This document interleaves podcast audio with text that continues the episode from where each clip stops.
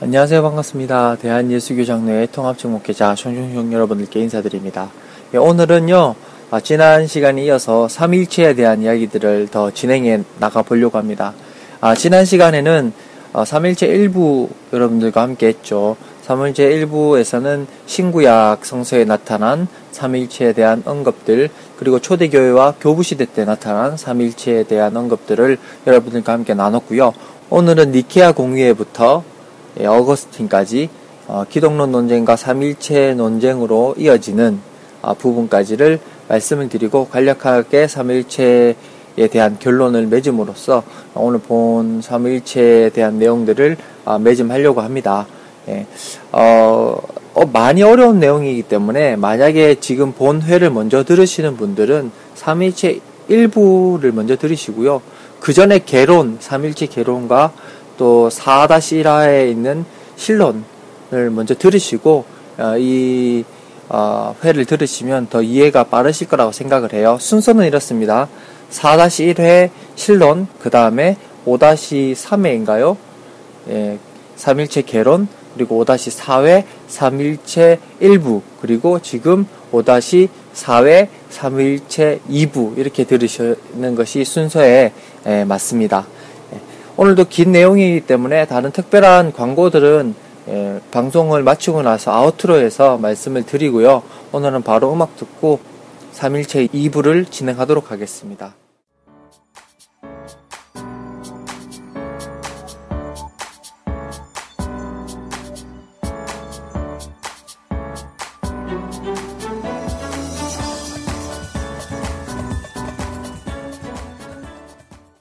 기독론 논쟁과 니케아 회의 이 기독론 논쟁과 관련해서 대표적인 주장들 몇 가지만 설명드리고 핵심만 설명드리고 3일째로 바로 넘어가도록 하겠습니다.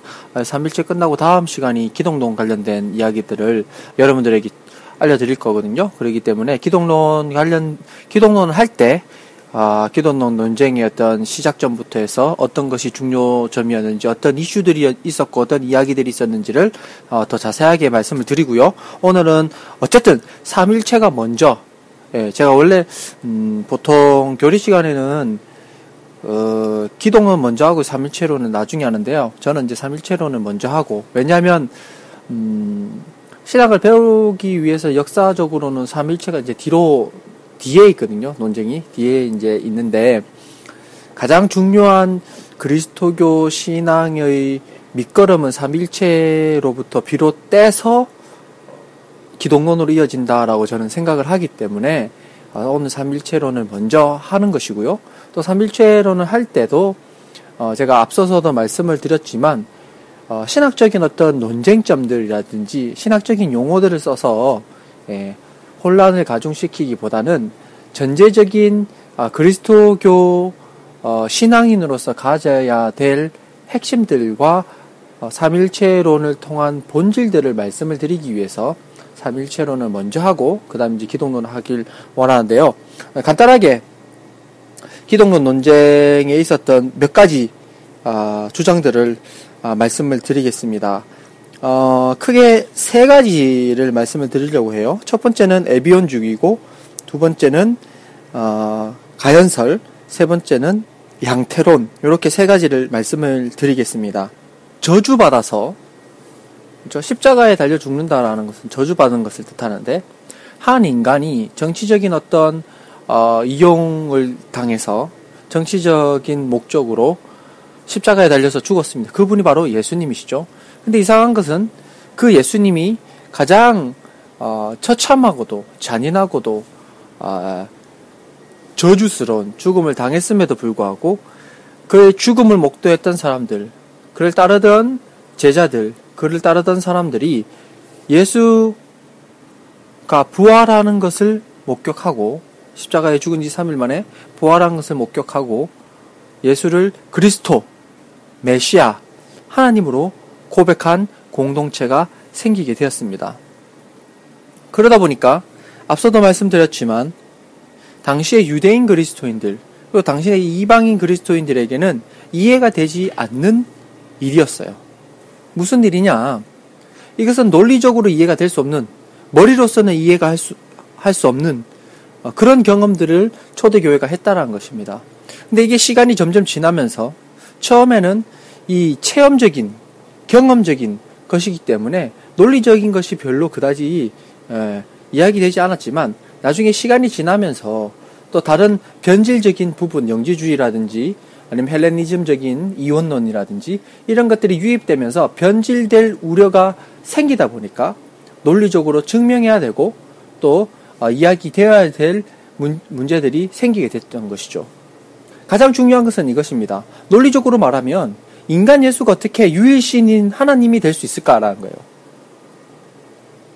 그래서 사람들은 여러 가지 말들을 했었습니다. 여러분들이 만약에 한번 생각해 보십시오. 예수라는 한 인간이 유일하신 하나님이다라는 것을 증명하기 위해서 어떤 것들을 근거로 말하겠습니까? 한번 생각해 보십시오. 우리는 고백하기를 예수를 참 인간이요 참 하나님으로 고백합니다. 그 말은 뭡니까? 인간의 인성을 완벽하게 가지고 있으면서도 하나님의 신성을 완벽하게 가지고 있는 존재를 고백하고 있습니다. 그런데요, 당시에는요, 영지주의라는 것이 많이 있었어요. 영지주의는 제가 지난번 어, 여러 번 교리 시간에 에피소드에서 말씀을 드렸죠. 예, 6과 0이 나눠져 있고 6은 더러운 것, 0은 깨끗한 것. 그래서 죽으면 이 더러운 육체 속에 갇혀져 있는 영혼이 이데아의 세계, 저영적인 세계로 간다라고 생각을 했었습니다.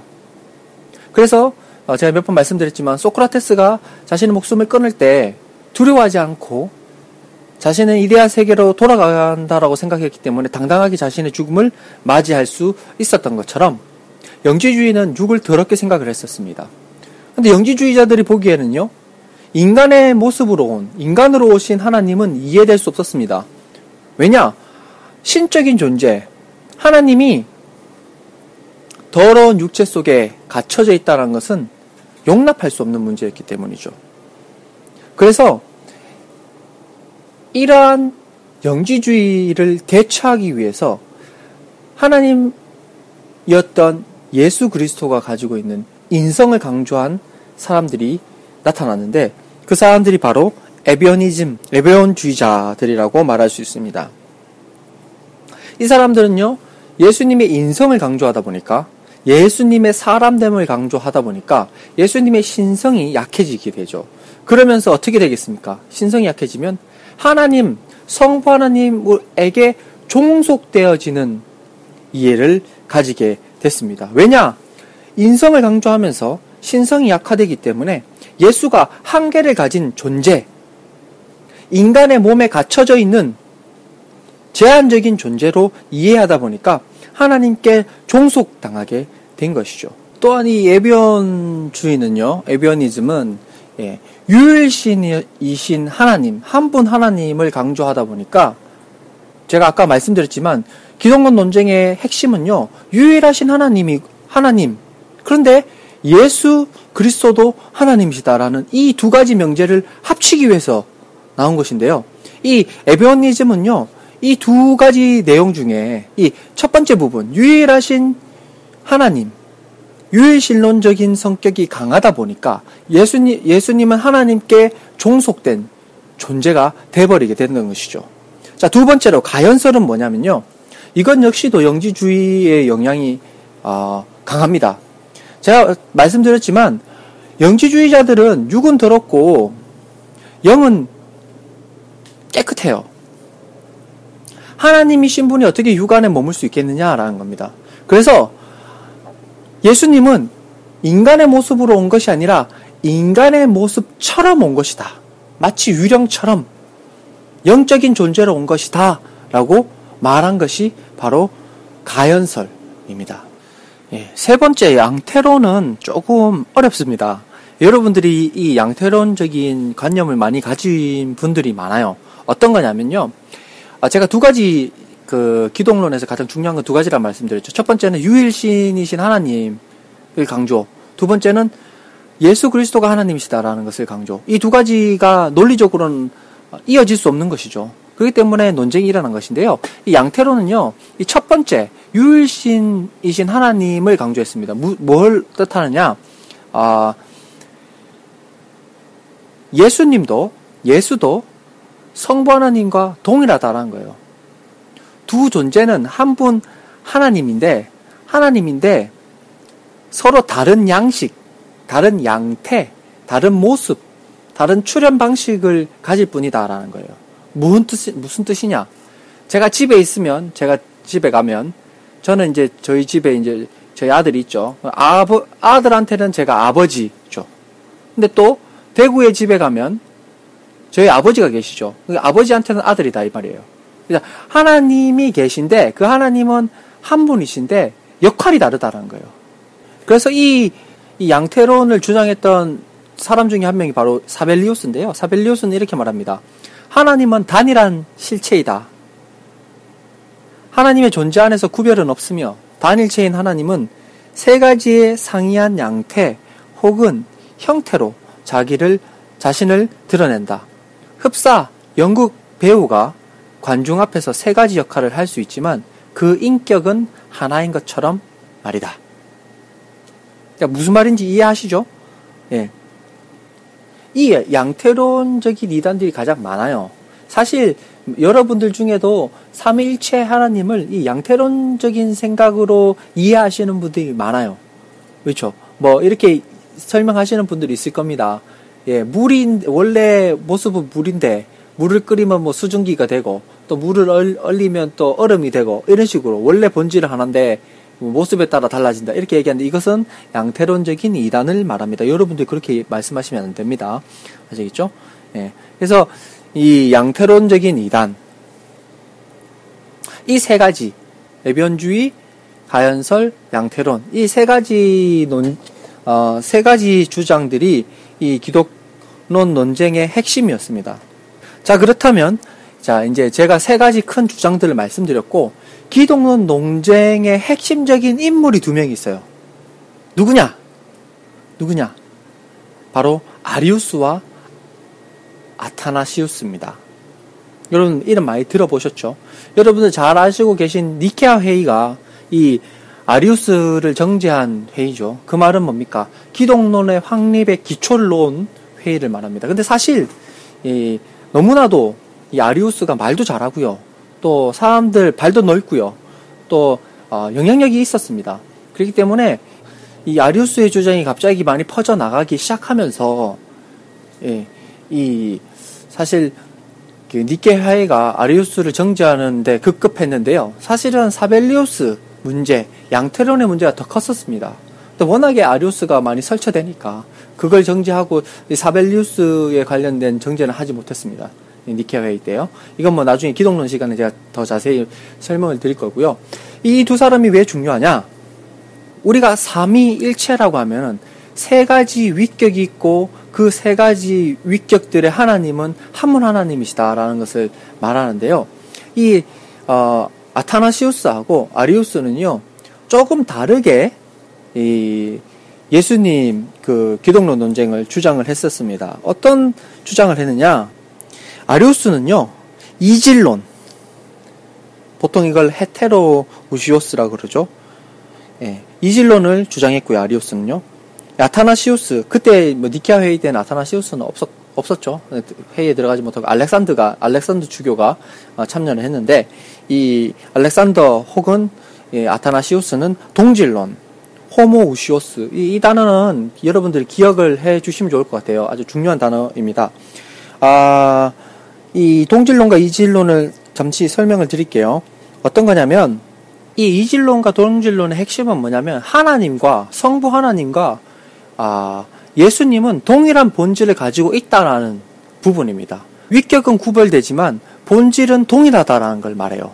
지금이야 여러분들 뭐 조금 신학 공부하고 성서에 대해서 알고 또 그리스도교에 대해서 이해하면 이 부분이 쉽게 이해될 수 있어요. 하지만 당시에는요, 제가 몇 번 말씀드렸지만 저주받은 한 인간이었던 예수가 하나님과 본질이 같다라는 것은 가히 충격적인 얘기입니다. 지금 이 기독론 논쟁에서 아리우스와 아타나시우스가 뭘 말하고 있느냐 하면 위격은 따로 있죠. 그렇죠. 모든 것을 창조하신 하나님과 또 우리를 위해서 구원해 주시고 이 땅에 오셔서 우리를 위해서 죽으시고 부활하심으로써 우리를 구원해 주신 예수님. 이 격은 위격은 위격은 다르지만 이 본질이 같으냐라는 문제를 가지고 예, 아리우스는 이질론을 주장을 했고요. 아타나시온스 혹은 알렉산더는요.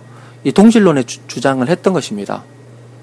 이 아리우스는요. 왜 이 이질론의 주장을 했느냐? 유일하신 하나님에 대한 유일신론적인 주장이 매우 강했습니다. 이 아리우스는요. 그리고 그것 때문에 기독론 논쟁, 아까도 말씀했지만 에비온주의라든지 가연설이라든지 양테론이라든지 당시에 논란이 너무 많다 보니까 이, 아, 이 아리우스는요. 아싸리, 아싸리. 하나님, 유일하신 성부 하나님이 모든 것을 창조하시고 예수 그리스도 성자, 성자 하나님은 모든 피조물보다도 먼저 창조되었지만 하나님과 같은 분은 아니다 라고 주장하게 된 것입니다. 즉 이것을 다시 곰곰이 생각하자면 뭐냐면 모든 창조물보다는 먼저 있었지만 먼저 계셨지만 어느 시점에 하나님으로부터 창조된 존재라는 것을 주장하게 된 것이죠. 그런데요, 여러분들 정말 흥미로운 것이 뭐냐면요. 이 니케아 회의에서 여러분들 동질론보다 이, 이질론, 이 아리우스의 주장이 더 많은 영향력이 있었습니다. 예. 자칫 잘못했으면 아리우스의 주장이 채택될 뻔했어요. 근데 어떻게 해서 채택되지 않았냐? 그거는 이제 기독론 시간에 제가 재미난 얘기를 하나 해드리겠습니다. 예. 어쨌든 넘어가고요. 뭘 뜻하느냐? 여러분들 제가 이제 아까도 에비온주의라든지 가연설이라든지 양태론을 통해서 여러분들에게 말씀드리고 싶은 것은 뭐냐면 여러분 잘 생각하십시오. 삼위일체라는 것은 단순히 유일하신 하나님만 강조하는 것이 아닙니다. 또 세 분의 위격, 세 하나님, 삼신론을 말하는 것도 이단입니다. 본질은 같으나 위격이 다른 그리고 단순히 본질은 하나이고 격이 다르다는 것에서 끝나는 것이 아니라 서로가 서로를 도움으로써 자신의 어, 위격을 드러내고 있는 그런 분이 바로 삼일체 하나님이시다라는 거예요. 그 과정 중에 가장 중요한 것이 바로 이 기독론 논쟁이고 기독론 논쟁을 통해서 알렉산더에 의해서 니케아 회의를 통해서 이질론 위격은 성부 하나님과 성자 하나님이 있지만 본질이 같지 않다라고 주장했던 아리우스가 정제당함으로 말미암아 동질론 호모 우시오스 여러분들 꼭 기억하시기 바랍니다. 하나님의 위격은 다르지만 본질은 같다라는 주장이 채택됨으로 말미암아 이 삼위일체론의 가장 중요한 뼈대를 이루게 된 것입니다. 앞서도 말씀드렸지만 이 호모우시오스 이게 왜 중요하냐면요. 예수님이 한낱 인간이 하나님하고 본질이 같게 됐다는 충격적인 선언을 그리스도교가 하게 됐다는 것이고 이 선언을 통해서 기존에 우리가 그 그리스도교의 뿌리였던 유도교와 완전히 성격이 달라지게 되는 입장에 서게 된 것입니다. 자, 이렇게 한 번 더 정리하겠습니다. 성소와 그리고 초대교회 이후의 교부 시대를 통해서 우리가 알 수 있는 것은 하나님에 대한 인간의 인식 과정이 발전하게 됐다라는 겁니다. 유일신 성부 하나님에 대한 인식도 구약 성서 말미를 통해서 발전하게 되고 성자 하나님이 이 땅에 오심으로 말미암아 삼위일체론적인 이해들이 초대 교회 시대와 교부 시대 때 점진적으로 드러나게 됐으며 이후에 기독론 논쟁을 통해서 이전에는 막연하게 하나님에 대한 이해, 아, 세 분 하나님, 그러나 한 분이신 하나님이라는 막연한 이해에서 이제는 더 깊이 들어가서 본질이 같으냐 안 같으냐 라는 문제에 들어서게 됐고 그리스도교는 니케아 회의를 통해서 호모 우시오스 하나님과 예수님은 본질이 같다라는 것을 채택하게 됩니다. 쉽게 이야기하면 이런 것입니다.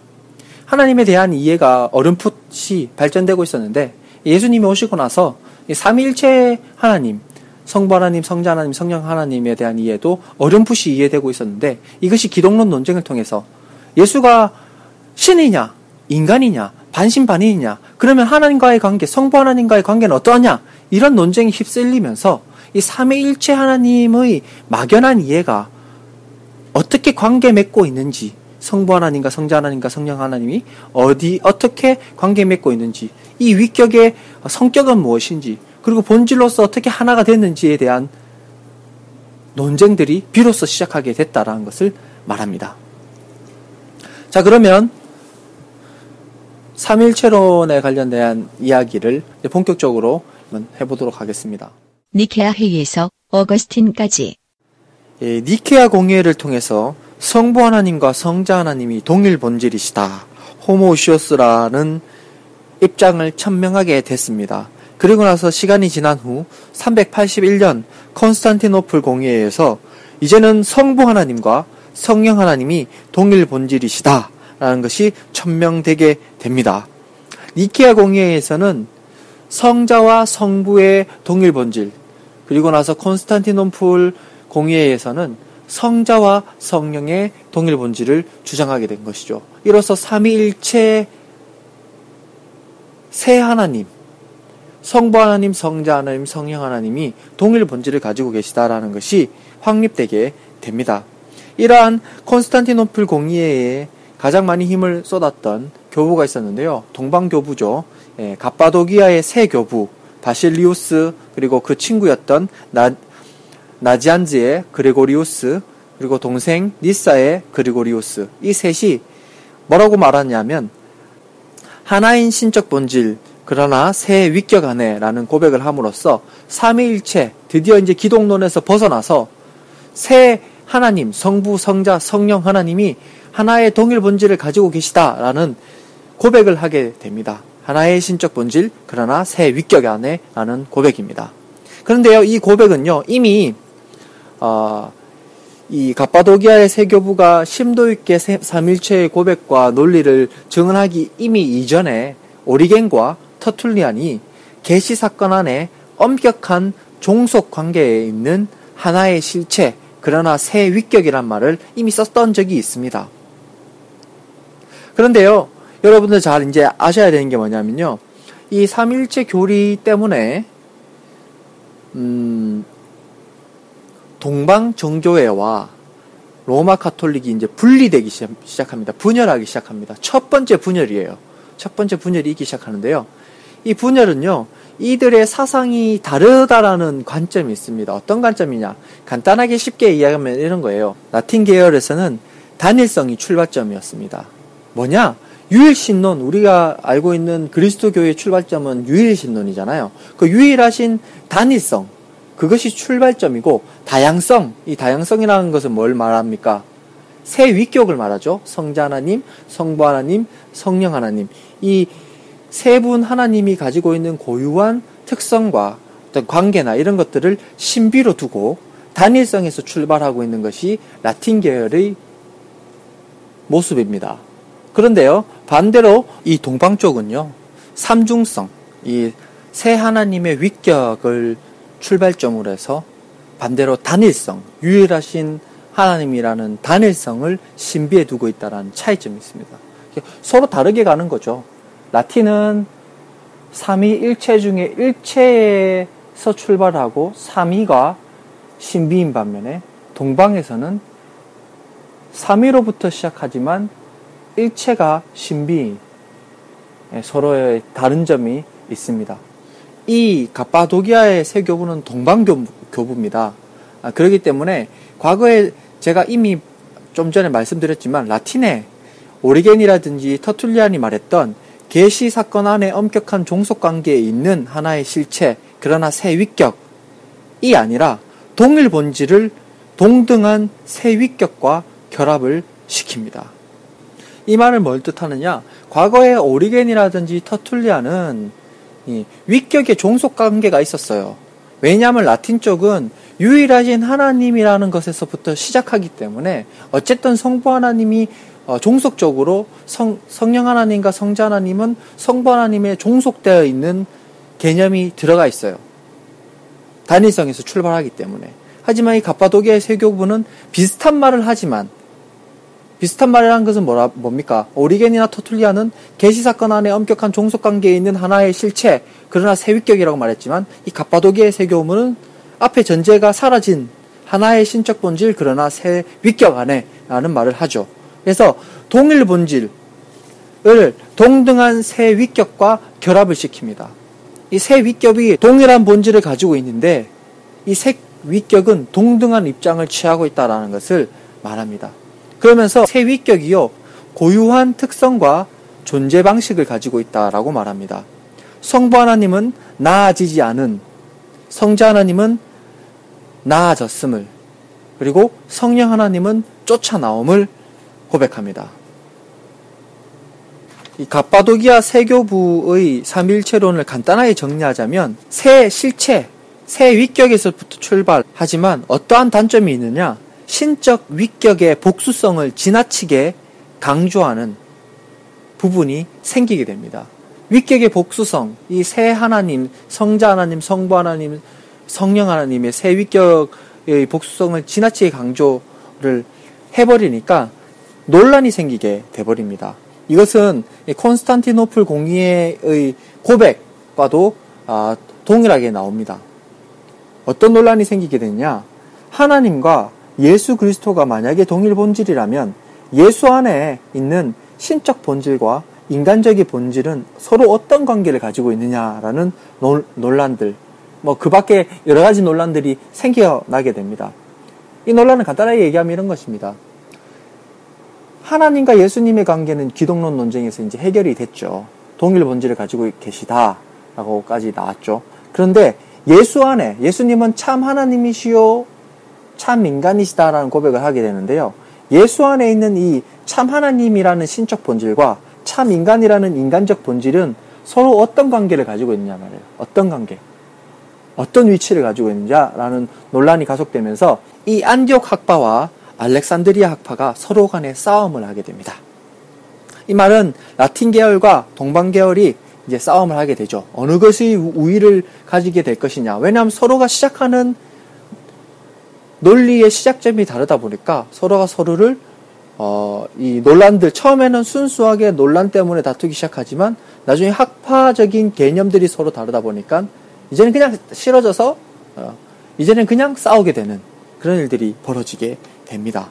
시간이 지나서 451년에 칼케톤 공의회를 통해서 이러한 논란들이 정리되게 됐는데요. 이 세 가지 점을 정리하게 됩니다. 제가 읽어드릴, 천천히 읽어드릴 테니까 한번 자세히 집중해서 들어보시기 바랍니다. 동일한 주 예수 그리스도는 신성에 있어서도 완전하시고 인성에 있어서도 완전하시며 참 하나님이요 참 인간이시다. 두 번째, 동일한 주 예수 그리스도는 신성에 따라서는 성부와 본질이 같으시고 인성에 따라서는 우리와 본질이 같으시다. 세 번째, 동일한 주 예수 그리스도는 두 본성 안에서 뒤섞이지도 뒤바뀌지도 나누어지지도 갈라지지도 않고 존재하신다. 이렇게 고백하게 됩니다.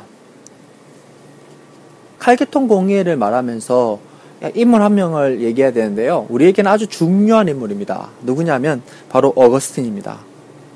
어거스틴의 위대함은 아마 여러분들이 잘 아시고 계실 거예요. 뭐 고백록, 어거스틴의 고백록이라든지 아니면 뭐 어, 신국이라든지 이런 책들을 읽어보신 분들은 아실 거예요. 어거스틴이 음, 얼마나 깊이 있는 사유 그리고 또 매력적인 사유를 하고 있는지 읽어보신 분만이 알 수 있습니다. 그런데요, 이 삼일체론에 관련해서도 어거스틴이 어, 심도 있는 논리를 펴는데요.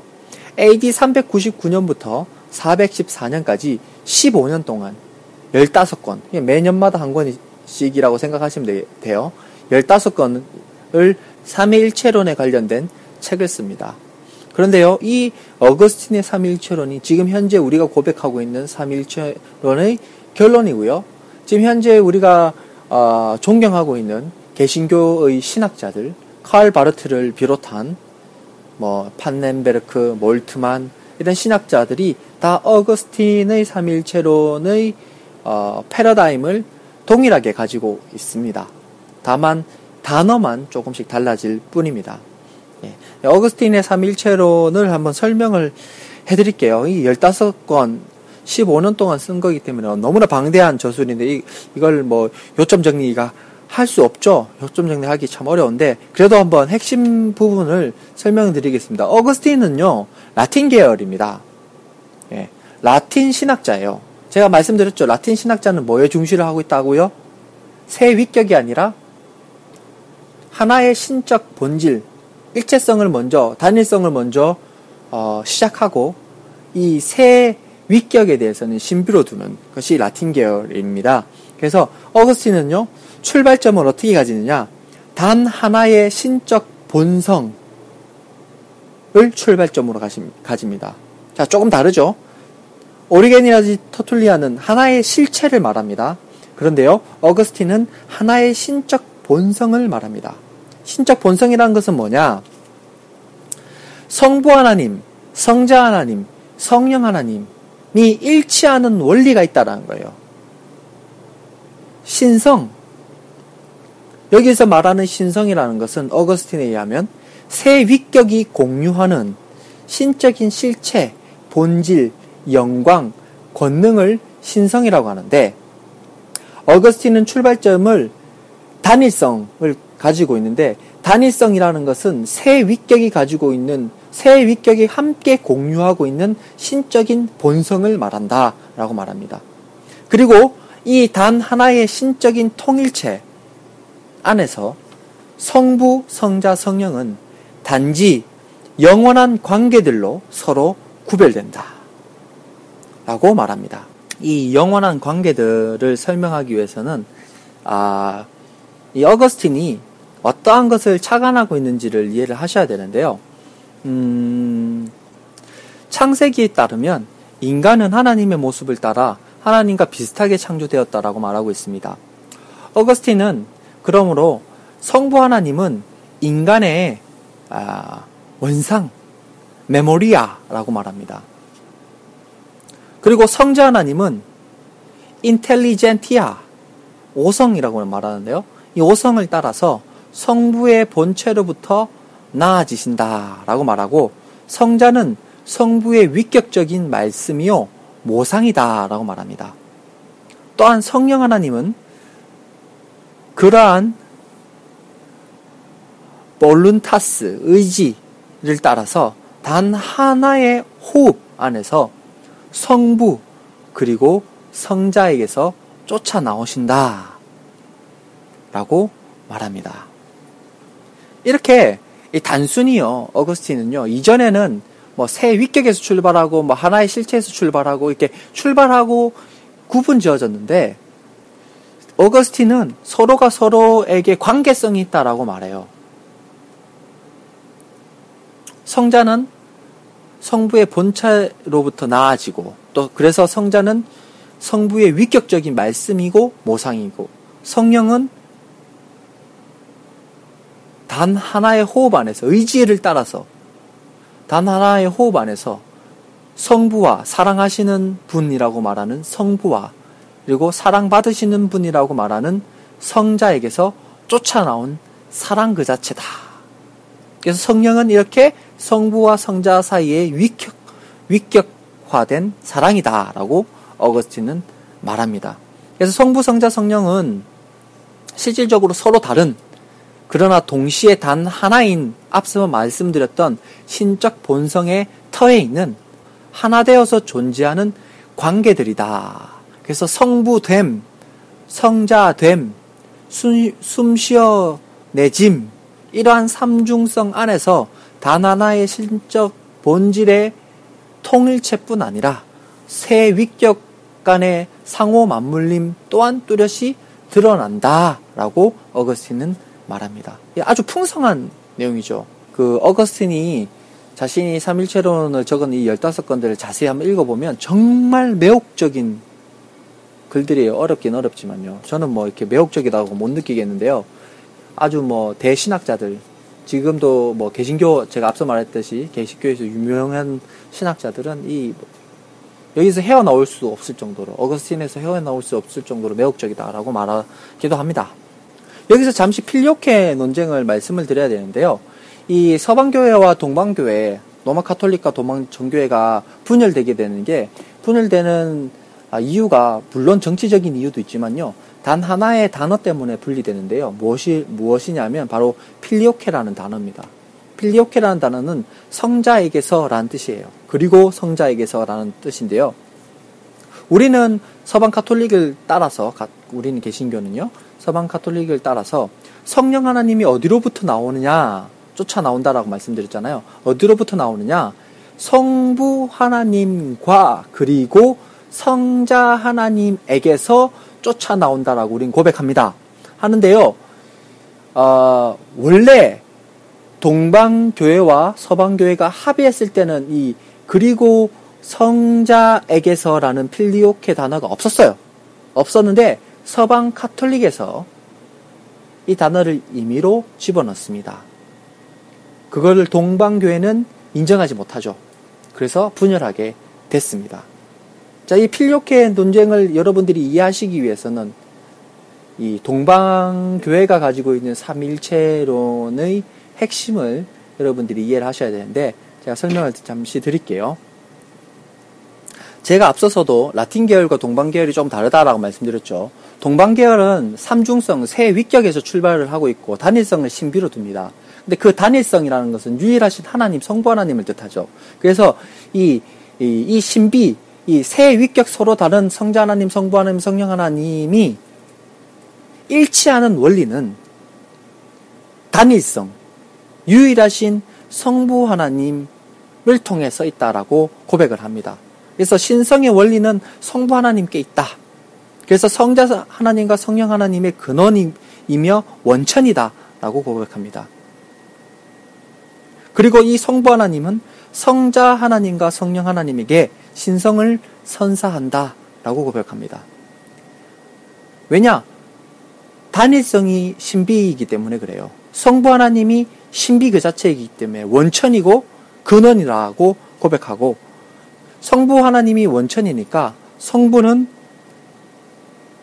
성자를 통하여 성령 안에서 우리에게 드러나십니다. 다시 바꿔 말하면 성부 하나님은 성자, 말씀이죠, 말씀. 말씀을 통해서 성령 안에서 우리에게 드러나십니다. 즉, 신성은 새 위격과 독립돼서 규정되지 않습니다. 오직 새 위격과 함께 새 위격 안에서 규정됩니다. 무슨 뜻이냐? 이 신성이 새 위격과 독립되어서 규정되지 않는다. 오직 새 위격과 함께 새 위격 안에서 규정된다라는 것은 이, 이 어거스틴의 삼일체론하고 좀 다른 점을 여러분들 이해하시겠어요? 성부 하나님 에게로부터 흘러나오는 거예요. 흘러나오는 거. 근원이 흘러나오는 거예요. 그렇기 때문에 이 새 위격과 신성이 따로 독립되어 있지 않아요. 이 성부 하나님으로부터 해서 성자 하나님, 성령 하나님이 신성을 같이 가지고 있는 거예요. 그리고 또 이 신성이라는 것은 오직 새 위격, 성자, 성부, 성령 하나님과 함께 그 위격 안에서만 규정된다라고 말하고 있어요. 조금 다른 점 이해하시겠어요? 어거스틴이 뭘 중요시합니까? 일치성을 중요하잖아요. 이 어거스틴이 뭘 말하고 있습니까? 성자 하나님과 성부 하나님과 성령 하나님이 가지고 있는 공유하고 있는 같이 공유하고 있는 신적인 본성이 있다라고 말하죠. 이 신적인 본성을 따로 떼요. 성자, 성부, 성령과 따로 떼요. 그리고 이, 이 신적 본성을 공유하고 있다라는 거예요. 어떻게 보면 공유는 하고 있지만 따로 떨어져 있, 있는 느낌이 들잖아요. 그런데 동방교회의 삼일체로는 따로 떨어져 독립적으로 따로 떨어진 느낌이 없이 성부 하나님으로부터 흘러서 성자 하나님, 성령 하나님에게로 간다라고 말하고 있습니다. 그리고 그 위격과 함께 그 안에서만 신성인 부분이 그 원, 원천이 규정된다라고 말하고 있습니다. 자, 그렇다면 우리는 어거스틴의 오류에 대해서도 이제 이해를 하셔야 돼요. 자, 저는 이렇게 말합니다. 우리는 지금 어거스틴의 어, 논리를 따르고 있습니다. 교리를 따르고 있습니다. 삼일체적인 어거스틴의 주장을 따르고 있습니다. 하고 있지만 이 삼일체라는 부분에 대해서 풍성한 이해를 가지기 위해서는 동방 교회가 동방 정교회 가지고 있는 삼일체론의 이해를 가지시면서 어떤 서로 간의 오류들을 가지고 있는지를 파악을 잘 하셔야 그 안에서 핵심을 찝어낼 수 있습니다. 그래서 어거스틴 오류에 대해서 한번 말씀을 드릴게요. 이 내용이 여러분들 좀 어렵죠? 하지만 이게, 이걸 또 설명 안 하면 갑자기 뭐라, 뭐라 그럴까요? 기흥, 가나, 다라, 마바사 이렇게 쭉 나가야 되는데 가 배우고 다 배우고 뭐 하 배우고 이러면은 뭔가 끊어진 듯한 느낌이 들 것 같아서 이 부분은 말씀을 드려야 될 것 같다라는 생각을 해서 좀 어렵지만 예, 쭉 이렇게 음, 가파도기아 세교부 그리고 칼게톤 공의의 어거스틴 그리고 동방 삼일체론까지 이렇게 설명을 제가 드리는 것입니다. 음, 이 어거스틴의 삼일체론은 아주 아, 숙고해 볼수록 아주 독창적이고 풍성하고 매력적입니다. 다만 이 어거스틴의 삼위일체론이 가지고 있는 단점이라는 것은 무엇이냐면 신약 성서가 성부, 성자, 성령에 관해서 말하는 것과 비교해 보면 반문을 제기할 수밖에 없게 되어 있습니다. 이것이 지금 우리가 가지고 있는 답답함이죠. 무슨 말이냐? 흔히들 이렇게 말하잖아요. 삼위체 교리는 성서에 없는 교리다. 왜 그렇게 나오냐면 제가 앞서 어, 성서에서 비롯된 초대교회에서 비롯된 삼, 삼일체적인 어떤 근거들을 말씀드렸죠. 근거들을 말씀드렸는데 그 근거와 조금 다른 내용을 어거스틴이 말하고 있고 이 서방 카톨릭과 개신교는 이 어거스틴을 따르고 있다는 거죠. 그러니까 답답해요. 답답해요. 뭔가 성서적이지 않는 답답함이 있어요. 그게 뭔지를 말씀드릴게요. 이 어거스틴에게서 성부 하나님과 성자 하나님과 성령 하나님은 이 하나의 신적 본성 안에서 이 세 가지 관계로 그냥 증발해버리고 평준화되어 버리는 모습들을 가지게 됩니다. 그러다 보니까 이 성부 하나님 신약 성서에서 말하고 있는 성부 하나님, 성자 하나님, 성령 하나님이 매우 상이하고 고유한 실제적인 모습들을 가지고 있는 것에 비해서 어거스틴의 삼일체로는 너무 평준화되고 관계들이 세 가지 관계로 그냥 나아지고 나아지지 않았고 쫓아나오는 관계로 증발되어 버리고 맙니다. 또 이렇게 신적 본성이라는 이 하나의 행위로 수렴 종합되면서 창조, 성육신, 십자가에서 죽음, 부활, 그리고 성령 강림 등이 세 위격의 모두의 공동행위처럼 돼버리는 느낌도 줍니다. 그에 반해서 성경에서는 성부는 창조를, 성자는 십자가에서 죽음을, 성령 하나님 성령 강림절 사건을 각기 특별한 활동에 관해서 말하고 있다라는 것을 우리는 볼 수 있습니다. 결국 이 어거스틴이 말하고 있는 교설, 어거스틴이 말하고 있는 삼일체로는 성경에서 나와서 떨어져서 있는 개념 구조처럼 느껴질 때가 많이 있습니다. 논리적으로나 어떤 개념적으로는 아주 거창해 보이고 풍성해 보이고 매혹적으로 보일지 모르지만 성경에서 기록되고 있는 성부 하나님, 성자 하나님, 성령 하나님의 활동에 대한 어떤 다양한 체험들, 그리고 실질적인 그의 관계들을 바라보면 서로가 아, 상이하게, 묘하게 다른 모습들을 볼 수 있습니다. 치밀한 논리 구조를 가지고 있는 치밀한 신학으로 바라보면 풍성할지 모르고 매혹적일 수 있지 모르지만 과연 이러한 어거스틴이 가지고 있는 삼일체론을 설교로 풀어낼 수 있을지 그리고 또 옛날부터 전해져 오는 전례와도 상충되지 않는 모습을 가질 때가 많이 있습니다. 발달되지 않는 하지만 마음속으로 경험되어져 있는 고백에는 어거스틴의 삼일체론이 가깝지 않다라는 것이 분명합니다. 여러분들이 그 점을 이해를 하셔야 됩니다. 하지만 이 어거스틴의 삼일체론은 서방 카톨릭, 로마 카톨릭에서 가장 완전하고 배타적인 것으로 관철되었습니다. 토마스 아퀴나스나 종교개혁가들, 칼바르트, 그 외에 많은 이들, 또이 어거스틴의 삼일체론을 사실상 핵심 교리로 받아들이고 약간씩 다듬고 다른 말로 옮겨서 쓰기도 합니다. 토마스 아퀴나스는 자존적 관계들이라고 말하고 칼 바르트는 새 존재 양식들이라고 말하고 심지어 칼 라르는 구별된 자존 방식이라고 말합니다. 단어들만 조금씩 바뀌었죠. 어쨌든 어거스틴의 삼일체론이 우리의 핵심 교리가 됐다는 거, 삼일체 교리의 핵심이 됐다라는 거 여러분들이 잊지 마시고 다만 아무리 풍성하고 아무리 논리적이고 치밀해도 성경에서 말하는 경험된 그 고백들과는 일치하지 않고 있다라는 것을 여러분들이 염두에 두셔야 됩니다. 삼위일체 교리에 대한 결론. 삼일체론의 결론을 한번 지어보겠습니다. 너무 많은 사람들이, 너무 많은 인물들이 또 그 논리들이 나왔습니다. 그리고 또 공의의 결정도 있었습니다.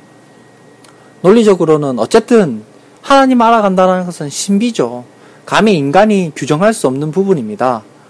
하지만 첨예하게 대립하고 또 목숨을 담보로 처절하게 싸우고 옳은 것을 쫓기 위한 어떤 어, 노력들을 통해서 우리는 지금의 삼일체 교리를 고백하고 있습니다.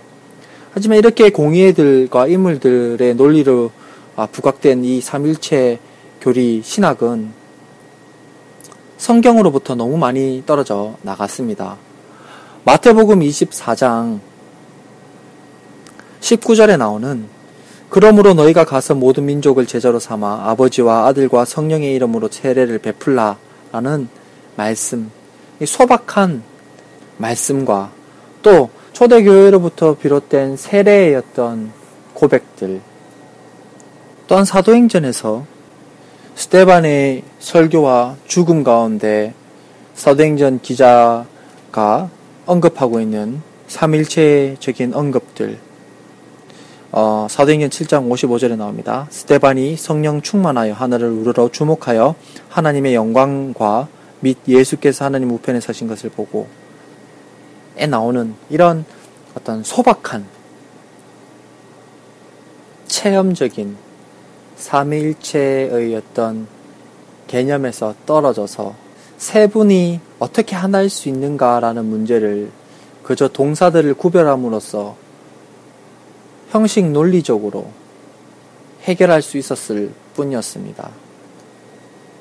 논리적 해결은 됐을지 몰라도 마음에서는 멀어진 고백이 되었다는 것이죠. 우리에게 정말 중요한 것은 논리를 전개하거나 믿어야 하는 어떤 무조건 맹목적으로 믿어야 하는 그리스도교의 교리가 아니라 바로 예수 그리스도 자신이며 우리는 그분의 아버지신 하나님께 나아가는 길에서 성령님의 이끄심을 따라서 예수 그리스도를 본받아 걸어 나가는 것이 우리에게는 가장 중요한 일입니다. 방금도 말씀드렸듯이 그리스도교를 특징 짓는 것은 우리가 믿어야 된다라고 강요받는 어떤 삼위일체론이 아니라 구약에서부터 이어진 또 신약에 와서 체험적으로 경험한 초대교회에서 경험한 신론의 확장과 발전, 신비를 알아가는 인간들의 처절함에서 오는 결정체들, 그러한 자연스럽고도 소박한 고백들, 거기서 나오는 모습들이지 않나, 라는 생각을 합니다. 우리는 진실로 하나님께로 가까이 가는 길은 성령 하나님의 이끄심을 따라서 예수 그리스도를 본받을 때 우리는 성부 하나님께로 나아갈 수 있습니다. 이러한 자연적인 고백들, 이것이 참 중요한 것이다. 라는 아, 생각을 합니다. 또 이 삼일체 교리는 민중 혹은 성도들에게서 멀어졌습니다. 너무나 친근하기보다는 너무나 고리타분한 것이 되어버렸습니다. 그래서 삼일체로는 극히 높은 지식 수준을 요구하는 어떤 놀이, 고등 수학 같은 이런 것들이 돼버렸고, 신학자들이나 설교하는 목사들도 별 관심을 보이지 않는 혹은 감히 무서워서 말하지 못하는 교리가 돼버렸습니다. 그러다 보니까 그 안에 있는 자연스러운 신비, 신구약에 드러난 삼일체론적인 어떤 아름다운 고백들에서 멀어져 버린, 붕 떠버린 그리스도교가 아, 된것 같습니다. 우리의 기도는 삼일체에게 바쳐지는 것이 아니라 예수 그리스도를 통해서 성령 안에서 전능하신 아버지 하나님께 바쳐집니다. 그렇다고 해서 이 삼일체 교리, 교리가 무시되어야 하느냐? 저는 그렇지 않다라고 생각을 합니다. 지금 이 시대에 가장 필요한 것은 어그스틴이 말한 그 결정적으로 핵심이 돼버린 그 교리를 다시금 풀어서 체험하고 고백할 수 있는 고백들이 쏟아져 나오는 것이 우리가 해야 될 일이라고 생각합니다. 나름 기독론 논쟁을 했던 이들, 갑바도기아의 새 교부들, 어거스틴까지도 아, 당시에 필요한 궁금증과 패러다임 안에서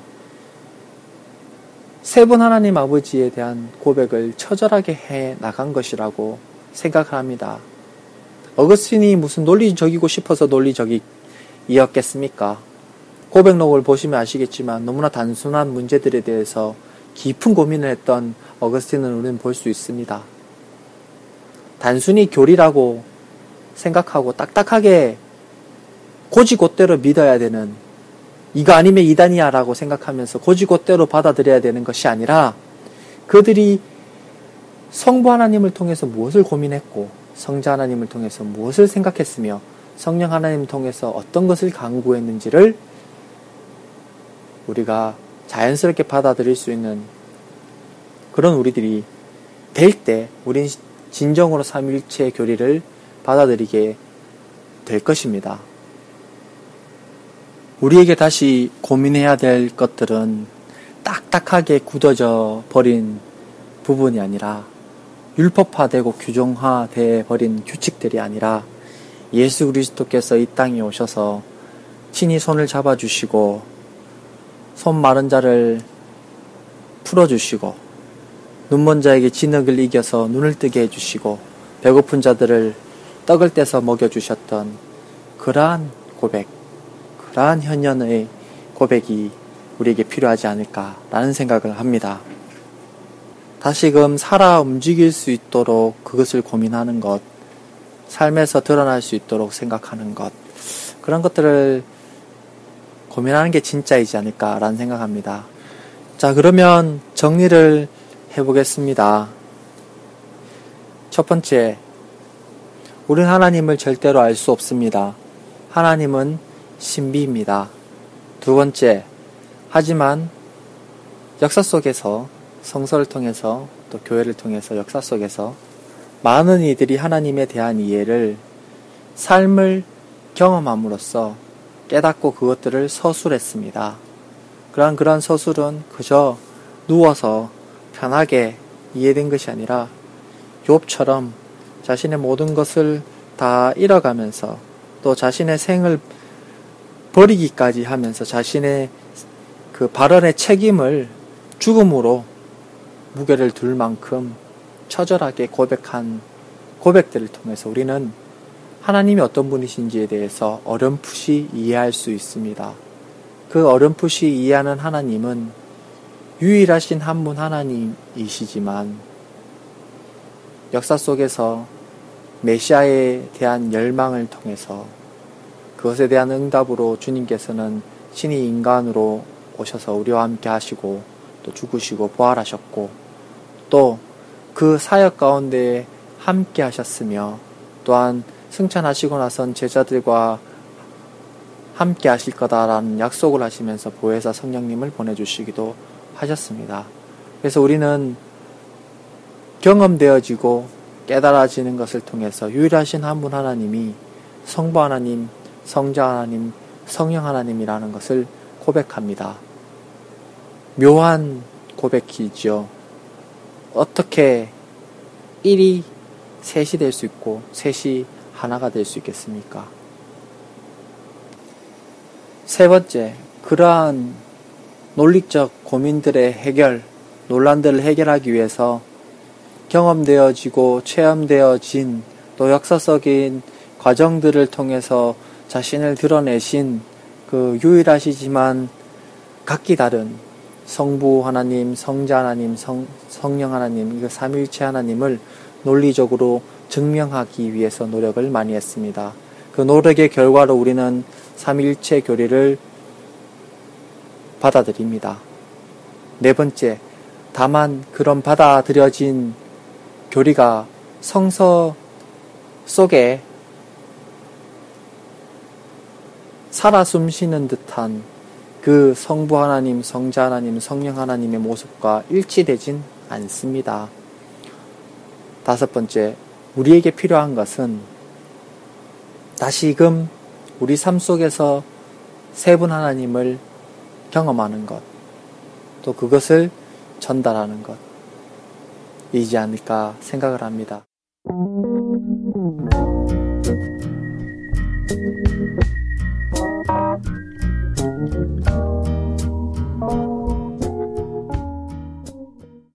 예, 어떻게 들으셨는가요?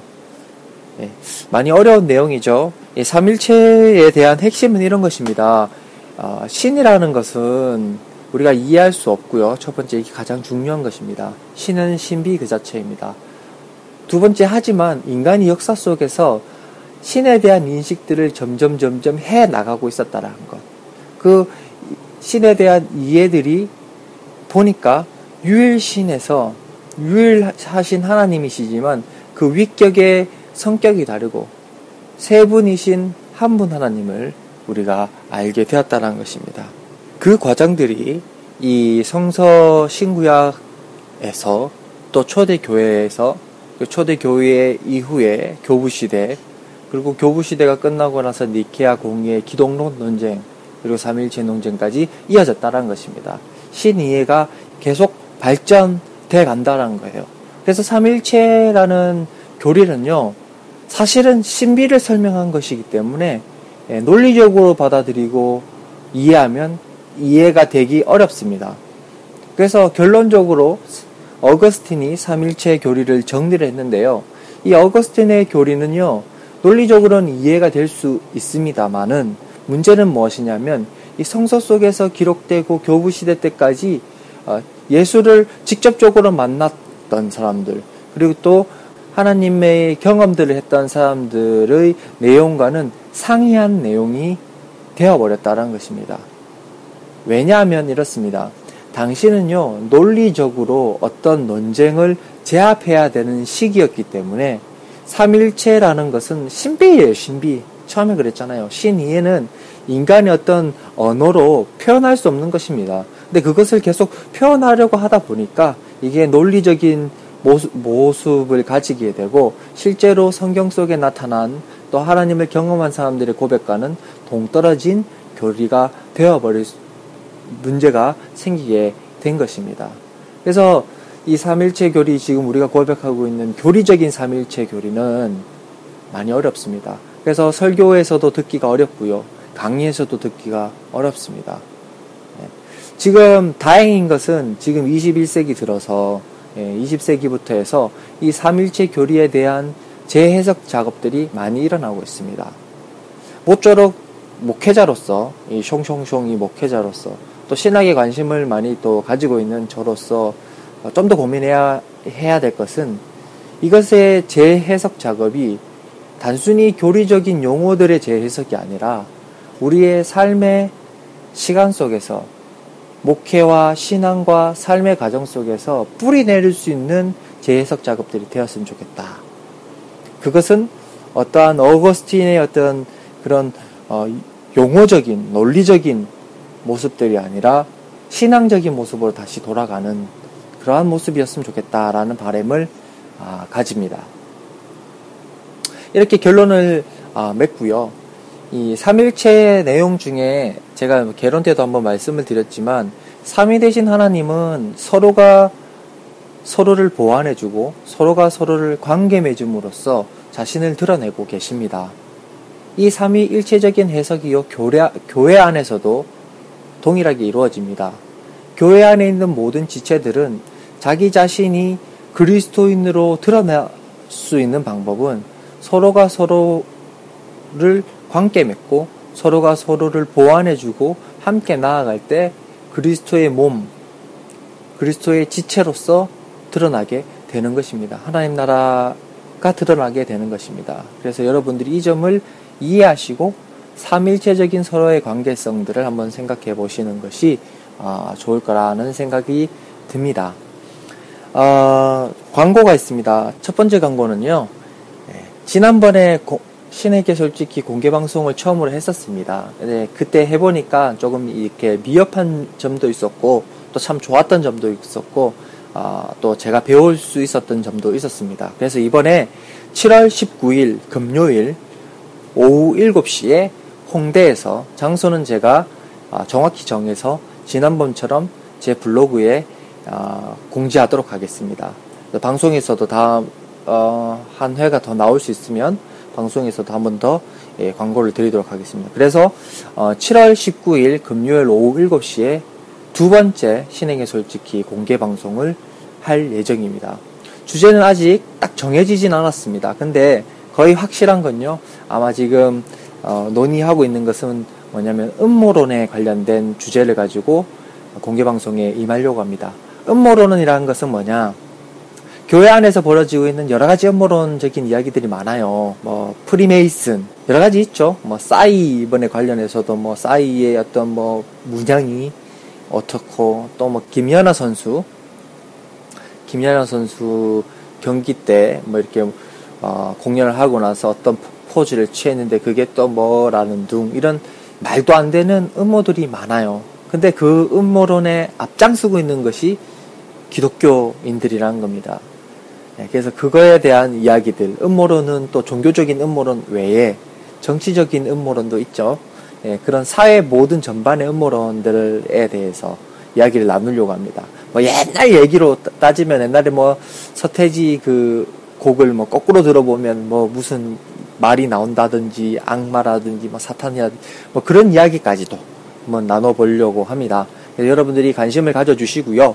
7월 19일 시간이 되시는 분들은 금요일 날 홍대로 와주시면 되겠습니다. 지난번처럼 아마도 어, 개인 음료를 사 먹는 회비는 따로 없습니다. 오셔서 뭐 이렇게 참가비 이런 건 없고요. 그 자리를 빌리는 무료로 이제 자리를 빌리는데요.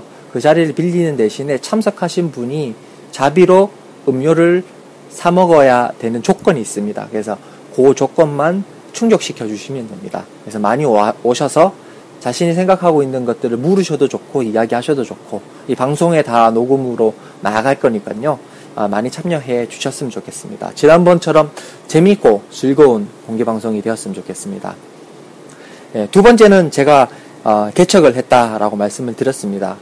예, 개척에 관련된 장소는 제 블로그에 예, 보면 메뉴에 보면 이웃교회라고 이렇게 적혀 있습니다. 그래서 그 거기에 들어가 보면 예, 장소에 대한 내용들이 다 설명이 되어져 있고요. 미리 연락을 주시고 오시면 제가 맛있는 예찬을 준비해서 함께 먹을 수 있도록 이렇게 준비를 하도록 하겠습니다.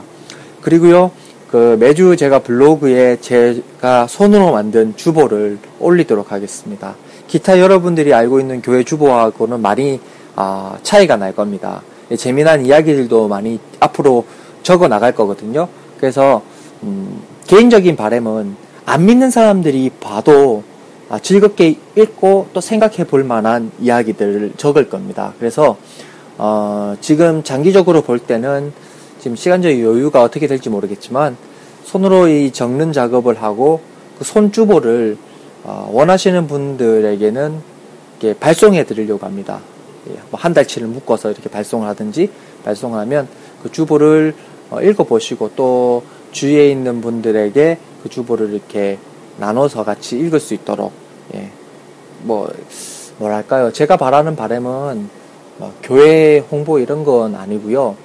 어, 사회적인 이야기 역사적인 이야기 그런 이야기들을 한번 여러분 주변에 왜 어, 신앙이 좀 이렇게 흔들리시, 흔들리시는 분들, 아니면 예전에 교회는 다녔지만 지금 교회 다니지 않는 분들, 아니면 아예 교회에 대해서 잘 모르시는 분들에게 아, 주면 읽어, 읽어보시면 거리낌 없는 그런 것들을 제가 한번 어, 써보려고 합니다.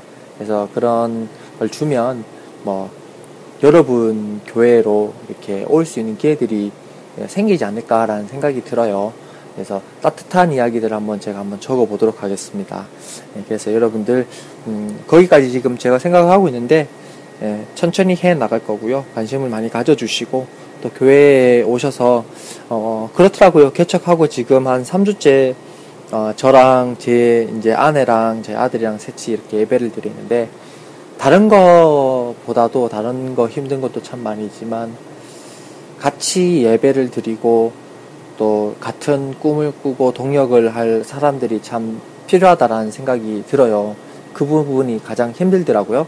그래서 여러분들이 아, 방송을 들으시고 또 여러분들의 어떤 달란트들을 가지고 또 도와주실 분들은 이렇게 도와주셔서 정말로 저는 그렇게 생각합니다. 아, 밑거름이 될 수 있는 한국교회 밑거름이 될 수 있는 그런 교회가 되고 싶어요. 크게 이런 거 바라지 않고 지금 제가 아르바이트 하고 있는 편의점처럼 누구든지 와서 편하게 아, 먹고 갈 수 있는 그런 교회를 바라고 있습니다. 그래서 여러분들 뜻이 있고 마음이 있는 분들은 또 가, 개혁에 관심을 가지고 계신 분들은 동참해 주시면 참 좋겠습니다. 이게 동력이 붙어야 힘이 나서 쫙 나가는데 때로는 자괴감에 빠지기도 하고 아, 그렇더라고요. 어쨌든 에, 교회 이웃 교회에 대한 내용은 제 블로그에 다 나와 있습니다. 블로그 주소를 알려드리겠습니다. 제 블로그는요 g o o d good s a r a m 사람 점 tstory t i s t o r y 점 com입니다. good 사람 점 tstory 점 com g o o d saram.tistory.com입니다. 예, 여기 오시면 아, 공개 방송에 관련된 내용 그리고 아, 이웃교회 관련된 주보와 내용들 그리고 사회적인 이슈의 글들 종교적인 이슈의 글들 여러 가지 글들을 많이 올려놨습니다. 아, 그리고 제가 페이스북 활동도 합니다. 다른 활동은 바빠서 못하는데요. 페이스북은 간간히 제가 글도 적고 있고요.